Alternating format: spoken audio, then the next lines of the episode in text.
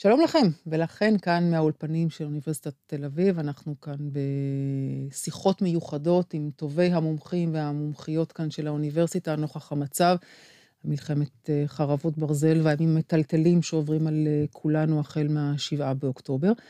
בשיחה הפעם אנחנו רוצים לדבר על שינה, יותר נכון, על נדודי שינה, מה קורה לנו במצבים האלה שבהם החרדה משתלטת, התמונות רודפות אותנו, המתח בבית, בין כל אחד לכל אחד מאיתנו, בינינו לבין ילדים אם יש. אה, ולשם כך כינסנו את הדוקטור אה, מיכל כהן. שלום מיכל. אהלן. אז קודם כל את פסיכולוגית קלינית ואת חוקרת שינה פה באוניברסיטה, גם בילדים ונוער וגם במבוגרים, אה, ויש לך פה מכון מחקר, ואולי גם נספר קצת על מה את עושה שם, אבל בוא נדבר קודם כל, נדודי שינה או שינה לא מספקת, זה משהו שקיים גם ביום יום, לא רק במלחמות. בהחלט. מה מאפיין את זה? אז נדודי שינה או אינסומניה, כפי שזה נקרא אה, על פי ה-DSM, הם, זאת הפרעה שמאופיינת בקושי להירדם, נטייה להתעורר מספר רב של פעמים במהלך הלילה ולהיות ער במהלך הלילה או לקום מוקדם בבוקר אה, ולא להצליח לחזור לישון, אנשים שבארבע בבוקר קמים וזהו, נגמר הלילה, אה, ולא מבחירה. אצל ילדים יש עוד כמה מאפיינים כמו היצמדות להורים, טנטרומים סביב ההליכה לשינה. התקפי זעם. התקפי זעם או, או ניסיון ממש להימנע מהדבר הזה שמעורר הרבה מצוקה, חרדה, קושי, ולכן הם מנסים להגיד לא, אני לא רוצה ללכת לישון, או אני הולך לישון אבל רק אם יש מישהו שצמוד אליי. אבל לכאורה שינה זה תהליך טבעי של הגוף. אנחנו חושבים שאנחנו לא יכולים לשלוט בו, ובעצם אין לנו אחריות לגבי מה שקורה. זה קורה לי, אני, אני שוכב, אני נורא רוצה לישון ואני לא מצליח, או אני נורא רוצה להמשיך לישון ובכל זאת אני מקיץ. איפה האחריות שלנו בעניין הזה? אז שינה זה באמת תהליך טבעי של הגוף, והוא תהליך מדהים ונפלא. אה, זה, זה מטורף שהאורגניזם משקיע כל כך הרבה מהזמן שלו בשינה, תחשבי על זה מבחינה אבולוציונית, זה קצת אה, סיפור להיות ישן במשך שליש מהזמן של ה...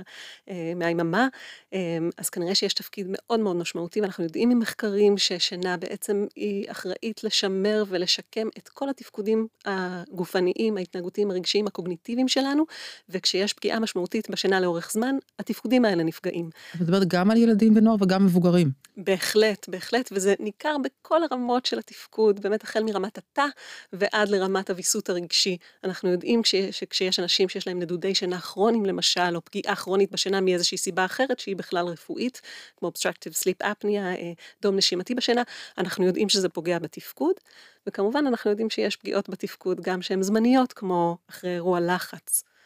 אבל עוד פעם, עוד לפני שאנחנו מדברים על, על הסיטואציה המורכבת שאנחנו נמצאים בה היום, שמדירה שינה אצל רבים מאיתנו, ברמת היום-יום, אנחנו באמת יכולים לשלוט באיכות השינה שלנו? ברצון או לא רצון לשלוט? לשלוט בשינה, זאת אומרת... נכון, אז שאלת באמת קודם. אז אה, השליטה שלנו היא, כמו בהרבה תחומים בחיים, קיימת אך מוגבלת. כלומר, אנחנו לא יכולים בכוח, בכוח, בכוח להירדם, אבל אנחנו יכולים לייצר את התנאים אה, שיעזרו לנו להירדם יותר בקלות ולישון יותר טוב. זה לוקח זמן, זה איזו למידה כזאת שצריכה להיעשות. אנחנו... לייצר סביבה תומכת שינה. בדיוק. סביבה תומכת שינה, הרגלים תומכי שינה. אה, תהליכים ש, ששולטים על השינה ברמה הפיזיולוגית הם קשורים גם למחזור הצירקדיאני, זאת אומרת למחזור הערות והשינה שהוא אורך בערך 24 שעות, ואנחנו צריכים לוודא שאנחנו לא נמצאים במה שנקרא social jet lag, כלומר שאנחנו כל הזמן לא מסונכרנים עם היום, שהמחזור הצירקדיאני שלנו פועל באופן מסונכרן, פחות או יותר בלי לזוז יותר מדי. למשל אנשים שעובדים במשמרות לילה, נמצאים כל הזמן באיזה חוסר סינכרון, כאילו שהם עוברים בין מדינות, והשעון הצירקדיאני שלהם שצריך כל הזמן לעשות את ההשלמה הזאת, וזה מאוד יכול לפגוע כמובן בשינה וגם בתהליכים אחרים שהמחזור הצירקדיאני אחראי עליו. ודבר נוסף שמאוד משפיע על השינה זה באמת ההרגלים, הסביבה, ההתניות שאנחנו מייצרים, מה מזכיר לנו שינה, מה מקושר אצלנו לשינה, כמו למשל הכרית שלנו, נכון? את חדר השינה, המיטה זה הרמז הכי הכי נגיש ו, ובולט שאומר, או, oh, הנה, עכשיו זה זמן לישון. אה, אבל למרבה הצער, יש אנשים שמחברים את חדר השינה הזה, או את הסיטואציה של השינה, עם הרבה דברים שהם לא כל כך מעודדי שינה. כמו למשל, אה, צפייה בתוכן מאוד אה, מעורר, מלחיץ, מכעיס, קריאת מיילים רגע לפני שהולכים לישון וכדומה. אבל אנחנו עושים פה האחדה של המין האנושי, כולנו צריכים שבע שעות שינה בלילה? זאת אומרת, אין את אלה מספיק להם חמש והם מתפקדים נהדר, או שלוש שעות והחיים שלהם יעילים יותר, כי הם מספיקים יותר כמו לבדוק מיילים בארבע וחצי לפנות בוקר? וואו, כן, אז שלוש זה משהו באמת כמעט unheard of. יש אנשים שמספיק להם חמש, או שמספיקות להם חמש או שש שעות, זה מאוד מאוד נדיר. הרוב הגדול, וזה גם ההמלצה של ה-National Sleep Foundation האמריקאי, זה לישון כשאתה מבוגר בין שבע לתשע שעות בלילה, כשהממוצע של הצורך הוא שמונה שעות. זה אומר שבעצם רוב אוכלוסיית המבוגרים בעולם המערבי... לא מגיעה לזה. נמצאת בחסך שינה כרוני. מה שמסביר את העצבים בחברה האנושית וכולי, כן, אנחנו רגע מחויכים, כן. נכון, נכון, ותראו, תראי, יש הבדלים בין אישיים, כלומר, יש אנשים שלגמרי שש שעות יכולות להספיק להם, יש אנשים שצריכים עשר שעות. הם שוב, לא רבים, אבל יש כאלה. וצריך להיות כל אחד קשוב לעצמו, יש דרכים שאפשר ככה לבחון ולבדוק את זה, יש לזה גם מדדים מוחיים שאפשר uh, להסתמך עליהם כדי להבין כמה שינה אתה בעצם צריך, אבל זה משהו שהוא פחות או יותר צריך לקחת בחשבון שהוא צורך אנושי, שגם אי אפשר לאמן אותו. כלומר, אתה לא יכול לכווץ את השריר הזה ולהגיד, אני ארגיל את עצמי אה, לישון רק חמש שעות בלילה, ו- ואני פשוט אאמן את עצמי וככה אני אסתדר. בלתי אפשרי. זה לא עובד. לא. אצל ילדים רק במאמר מוסגר ונוער יותר שעות? בהכרח? בהחלט, בהחלט. תינוקות ישנים עד 17 אה, שעות ביממה, כלומר הצורך של השינה הולך ויורד באופן מאוד דרמטי בשנתיים הראשונות, ממשיך לרדת אה, עם, ה, עם הגיל, ואגב, כשאמרתי 7 עד 9 שעות בלילה, זה נכון עד גיל 65, מגיל 65 ומעלה זה 7 עד 8. שוב, זה הטווח הממוצע שהרוב הגדול של האנשים נמצאים בו, אבל כן, זה, זה משהו קצת אה, ככה אה, מאכזב לפעמים, שעד שאתה כבר יוצא לפנסיה ויש לך אפשרות לישון. הגוף צריך פחות, אה, פחות אה, שינה. בני נוער אגב? הם קרובים יותר לתינוקות או לבוגרים? אז בני נוער צריכים אה, בין שמונה לעשר, והממוצע הוא סביבות התשע ורבע שעות, אה, תלוי בגיל, זה הולך, זה כמובן אה, הולך ופוחת ככל שהם מתבגרים. עכשיו נדבר על האסון שנכנס לחיינו בלי קשר למלחמה הספציפית, המסכים. מדיר שינה מעינינו גם ברמה פיזיולוגית של הקרבה בלהחזיק טלפון נייד, הקרינה, האור, אותו אור כחול שאנחנו מדברים עליו. וגם התכנים כמובן, הצורך להתעדכן כל הזמן, להשיב, לשלוח, לשתף, לא להניח את הדבר הזה, גם לא בקרבתנו, זאת אומרת, הוא יישן פה לידי הטלפון, זה חשוב לי, הנוכחות, אם מישהו יתקשר אליי באמצע, או ישלח הודעה באמצע הלילה. כן, כן. הנושא הזה של הקשר בין מסכים ובין שינה הוא מאוד מאוד נחקר, והאמת שאחרי שנים שאנחנו מנסים להבין, עם כל ההתפתחויות הטכנולוגיות, כפי שאמרת, טלפון שנכנס ושינה את המשחק לחלוטין, התשובות עדיין לא לגמרי ברורות. כלומר, יש איזשהו כיוון שאומר ששימוש יותר נרחב במסכים קשור לשינה, אנחנו עדיין לא לגמרי יודעים מה גורם למה, כלומר יכול להיות שזה שאני משתמש במסכים בלילה, במיטה כמובן, גורם אה, להפרעות בשינה, ויכול להיות שהפרעות שינה גם גורמות לאנשים לגשת למסכים, כי יש משהו אולי מווסת במסך. יש אנשים שבאים אלינו ומדווחים לנו בקליניקה שהם פותחים בלילה גם את האפליקציית מיינדפולנס שלהם כדי להירגע. כלומר, התמונה היא מאוד מורכבת.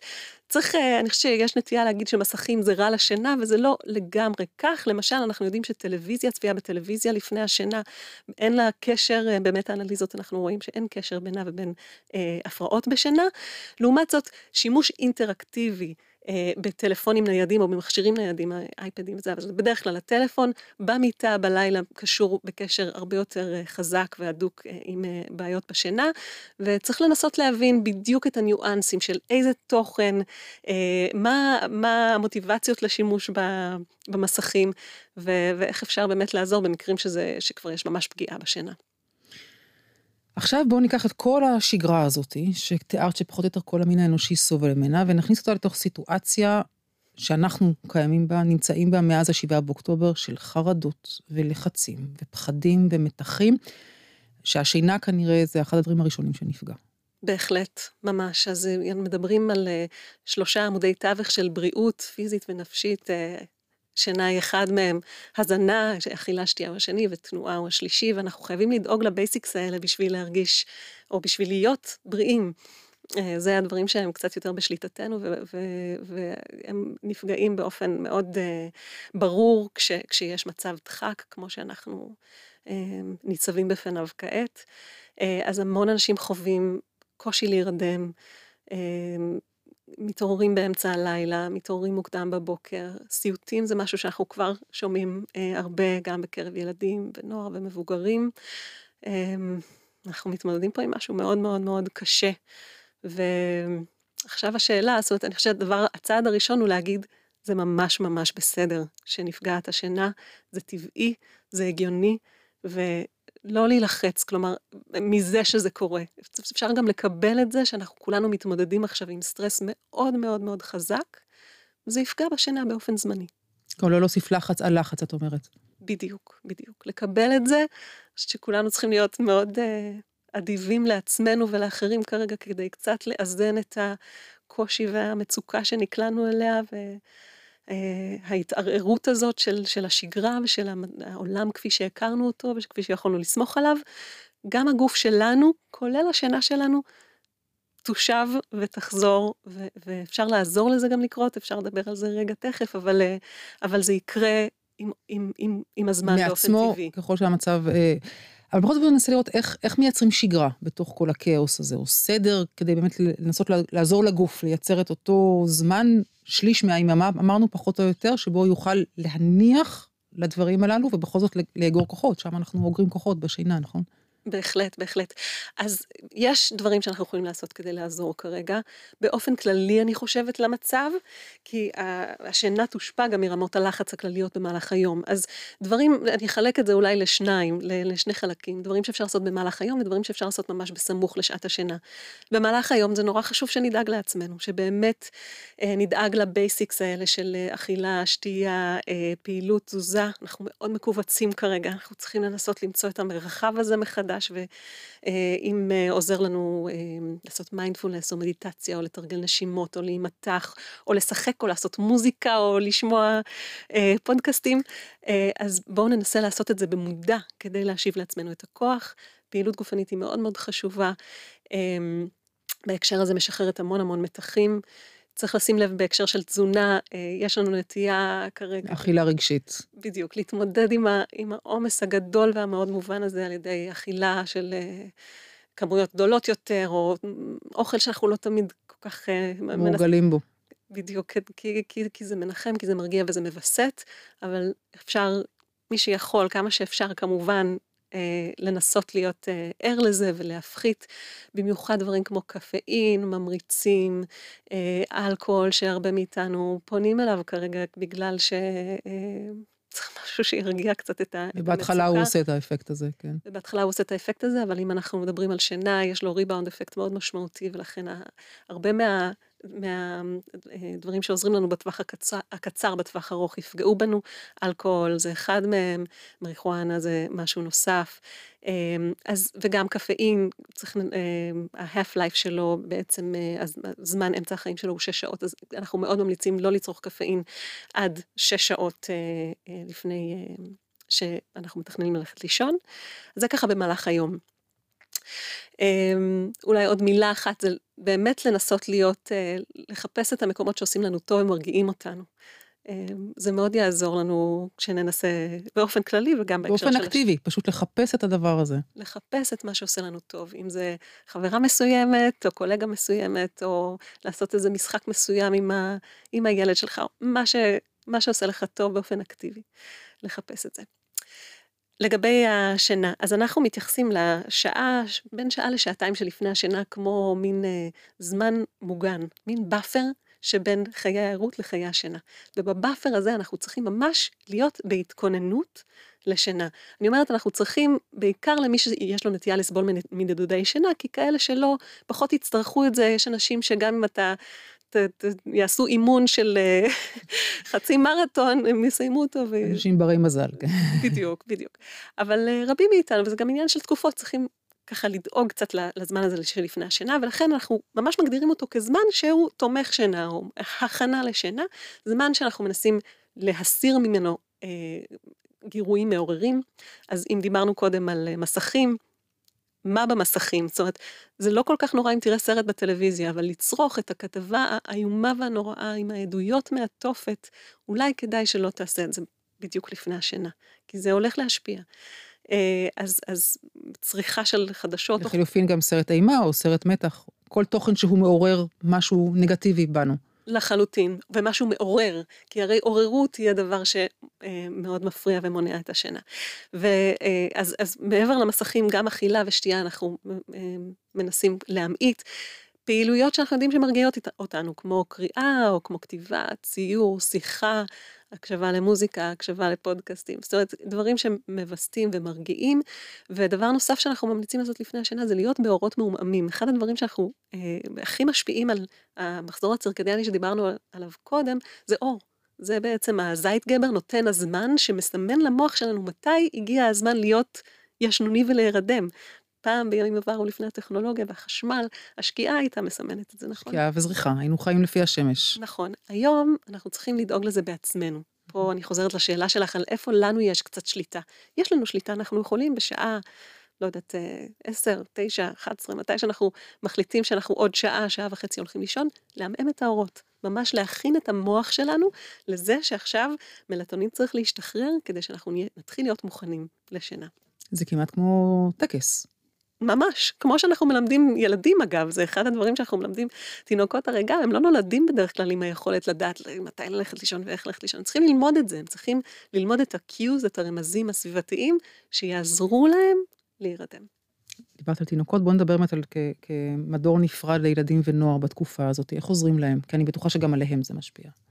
מאוד מאוד משפיע. Uh, התגובה הכי נפוצה שאני שומעת, ואנחנו מכירים את זה כבר לצערנו מאירועים קודמים, אצל ילדים זה היצמדות להורה. ילד, uh, באופן כללי, ההורים עד גיל מסוים הם המצע שעליהם אנחנו צומחים, אנחנו ממש הבסיס הבטוח שלנו. העוגן. העוגן, וכפי שהמציאות התערערה עבור, עבור כולנו, גם אם אנחנו לא סיפרנו לילדים בדיוק מה קרה, הם מרגישים הם מכווננים להורים שלהם כמו עם איזה רדאר, עם איזה אנטנה מיוחדת מחושים, והם מרגישים את זה בטון דיבור שלנו, במבט שלנו, בעיניים, וזה גם בסדר. כלומר, העולם הוא מקום שהוא לא מושלם, למרות שהיינו רוצים לשדר לילדים שלנו שהוא מושלם. לגמרי. ואם אנחנו נשדר ונצליח לווסת את עצמנו ולהראות להם שאפשר לעמוד בזה, שזה קשה, אבל אנחנו נעמוד בזה, זה כבר מאוד ירגיע אותם. אז הם, הם מחפשים את זה אצלנו, הם נצמדים אלינו, בהקשר לשינה הם פשוט המון המון ילדים עברו לישון עם ההורים, חלק ישנים משפחות שלמות גם בממדים, ויש הרבה כאלה. אמ, שינויים בהסדרי השינה שקרו עכשיו, וזה בסדר, שוב, זה טבעי, זה, זה הגיוני, זו תגובה נורא נורא מתבקשת. כשאתה במצוקה, אתה מחפש את ה-safe haven שלך, אתה מחפש את המקום שייתן לך ביטחון. אני חושבת שכשאפשר, כשזה מתאפשר מבחינת הנסיבות, ומבחינת כמובן הביטחון האישי של כולם, אפשר להסביר לילדים שזה ממש הגיוני, ושבגלל זה אולי ישנו כמה... לילות ביחד. כמה לילות ביחד, אבל עכשיו המצב קצת אה, מתחיל להירגע, ואפשר לנסות להתאמן בלחזור לישון בחדר שלך, לילדים mm-hmm. נניח שעברו לישון עם ההורים, או שסובלים מסיוטים, או ש... אז לעשות איזה, איזשהו תהליך שגם כרוך בהס... ממש בהסברה, להסביר את זה שהיה משהו מתוח, היה משהו מערער, ועכשיו הדברים נרגעו, ואפשר, אנחנו סומכים עליך ועל עצמנו ועל העולם, ש, אה, שאפשר לחזור למה שהיה, אפשר לאט לאט לחפש את השגרה חזרה, אם לוקח להם זמן, אפשר לעזור להם בזה, זאת אומרת, אפשר לעשות תהליכים הדרגתיים, ללוות אותם למיטה שלהם, אפילו שכבר אנחנו שנים לא עושים את זה, אבל לשבת איתם קצת עד שהם נרדמים, ואולי יום אחרי לשבת איתם ולצאת ולהיכנס, קצת כמו שאנחנו עושים עם תינוקות בעצם. Mm-hmm. אבל גם את הילדים אנחנו יכולים להחזיר לאט לאט לתחושה של נורמליות שהיא מאוד מאוד מרגיעה ומאוד מחזיקה. הילדים ככלל יותר מחוברים לגוף שלהם מאיתנו, הם מרגישים את עצמם יותר טוב מאשר אנחנו, המבוגרים אולי זה יהיה להם יותר קל לחזור לדפוסים שהם אה, מכירים ברגע שהסביבה אה, אה, תירגע. אמ, לגמרי, זה, זה, אני חושבת שברגע שהסביבה תירגע, הם, הם, הם כבר יירגעו באופן טבעי, זאת אומרת, הם מרגישים את זה על, ה, על, ה, על טונוס השרירים שלנו כמעט. יש ילדים שקשה להם קצת לדעת מה הם מרגישים. הערוץ הוא ערוץ משחקי יותר לפעמים, אז אפשר, משהו נגיש להם בעולמות mm-hmm. המשחקיים, הקדמונים, ואפשר שמה לעשות עבודה מדהימה עם ילדים, למי ש... למי שפנוי לזה, הרבה מההורים מרגישים שהם גם קצת התכווצו והמרחבים האלה של המשחקיות נסגרו להם, אז גם שם אפשר לעשות מאמץ כמה שקצת, אפילו רבע שעה קצת לפתוח, לעשות איזה משחק דמיון, שגם דרך המשחקים האלה אנחנו הרבה פעמים שומעים מהילדים ומבינים. מתעלים דברים שקיימים בתוכם. בדיוק, ופתאום נשמע ממה בעצם הם פחדו, ולמה בעצם הם לא נרדמו בלילה, ומה קורה אצלם בנפש בזמנים האלה. כן, לנסות לדובב אותם. לדובב אבל באופן uh, עקיף כזה, זאת אומרת באופן משחקי. נניח עם משחק עם בובות, אה, או עם איזה משהו שהם אוהבים כזה לדמיין, משחקי תפקידים, אה, ולראות מה עולה, להקש... לנסות להקשיב לזה. אני קצת אקשה עליך, כי בואו נדבר על בני נוער. זאת אומרת, הם כבר עצמאים מול המסכים, אין לנו באמת יכולת להגיד, אוקיי, את זה אל תראה, כלומר, תסיר את האפליקציה הזאת, כן או לא, זאת אומרת, זה עלול לפגוע בך, אתה יכול להגיד, אבל כמה, אתה לא באמת יכול... והם במצוקה לא פחות, זאת אומרת, הם יותר מבינים מהקטנים, הם עצמאים בנגישות לידע, והחרדות, אני מניחה, משפיעות גם עליהם. כן, זה, אני מאוד מסכימה, אני חושבת שזו גם אוכלוסייה שנורא מורכב. אה, מצד אחד, כאילו, אפשר לדבר איתם, והם יכולים להבין, והם יכולים להכיל, אבל הם עדיין, הם עדיין נורא ילדים. צעירים. וזה מאוד מאוד חשוב שאנחנו נזכור את זה בתור הורים. אמ, ושוב, זה, אין, אין פה איזה אמת אחת או איזו שיטה אחת להגיע אליהם, אבל לנסות להבין כמה שהם מוכנים, אה, מה עובר עליהם, מה, ואם הם לא רוצים לדבר זה גם בסדר, אבל אם אנחנו נוכל כהורים להתייצב שם בתור איזה בסיס קצת יותר בטוח, שמוכן להקשיב, ושהוא מוכן לקבל את זה גם אם הם לא רוצים לדבר, שמוכן לקבל את זה כמובן אם הם רוצים... אמ, לשתף, או אם הם קצת כועסים, יש המון המון המון עצבנות כרגע, וחוסר שקט אצל כולנו, ובני נוער גם ככה הם אוכלוסייה שזה אה, נגיש לה, הרגש הזה, המאבק הזה בין להיות עצמאי ולהיות שייך למשפחה, הוא גם ככה מאבק שהוא ongoing, ובתוך כל זה הם עכשיו מתמודדים עם בעצם התערערות של הסביבה, ואז הם כאילו עוד יותר רוצים להיצמד להורים, אבל ישר מתעורר הצורך להרחיק את עצמם. מאוד מאוד מורכב. זה קשה לפעמים לקבל את זה כהורים, כי אתה מופנית כלפיך גם תוקפנות. אה, אבל אני חושבת שאם אנחנו נצליח למצוא אורך רוח לזה, זה, זה מאוד חשוב. ולגבי מה שאמרת על המסכים, זה מאוד טריקי, אבל אני חושבת שממש צריך להגיד באופן מפורש ולשאול באופן מפורש למה הם נחשפו, ולנסות אה, לצמצם כמה שאפשר את החשיפה לחומרים הכל כך כל כך קשים ש... שהסתובבו בזמן האחרון פה בארץ.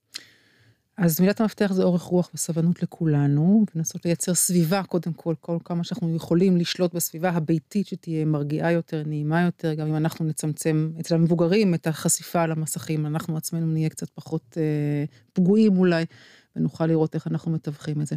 דוקטור מיכל כהן, תודה רבה שבאת לאולפן, תודה רבה על הטיפים, אה, ושיהיה לכולנו ימים שקטים יותר. אמן, ותודה רבה לך.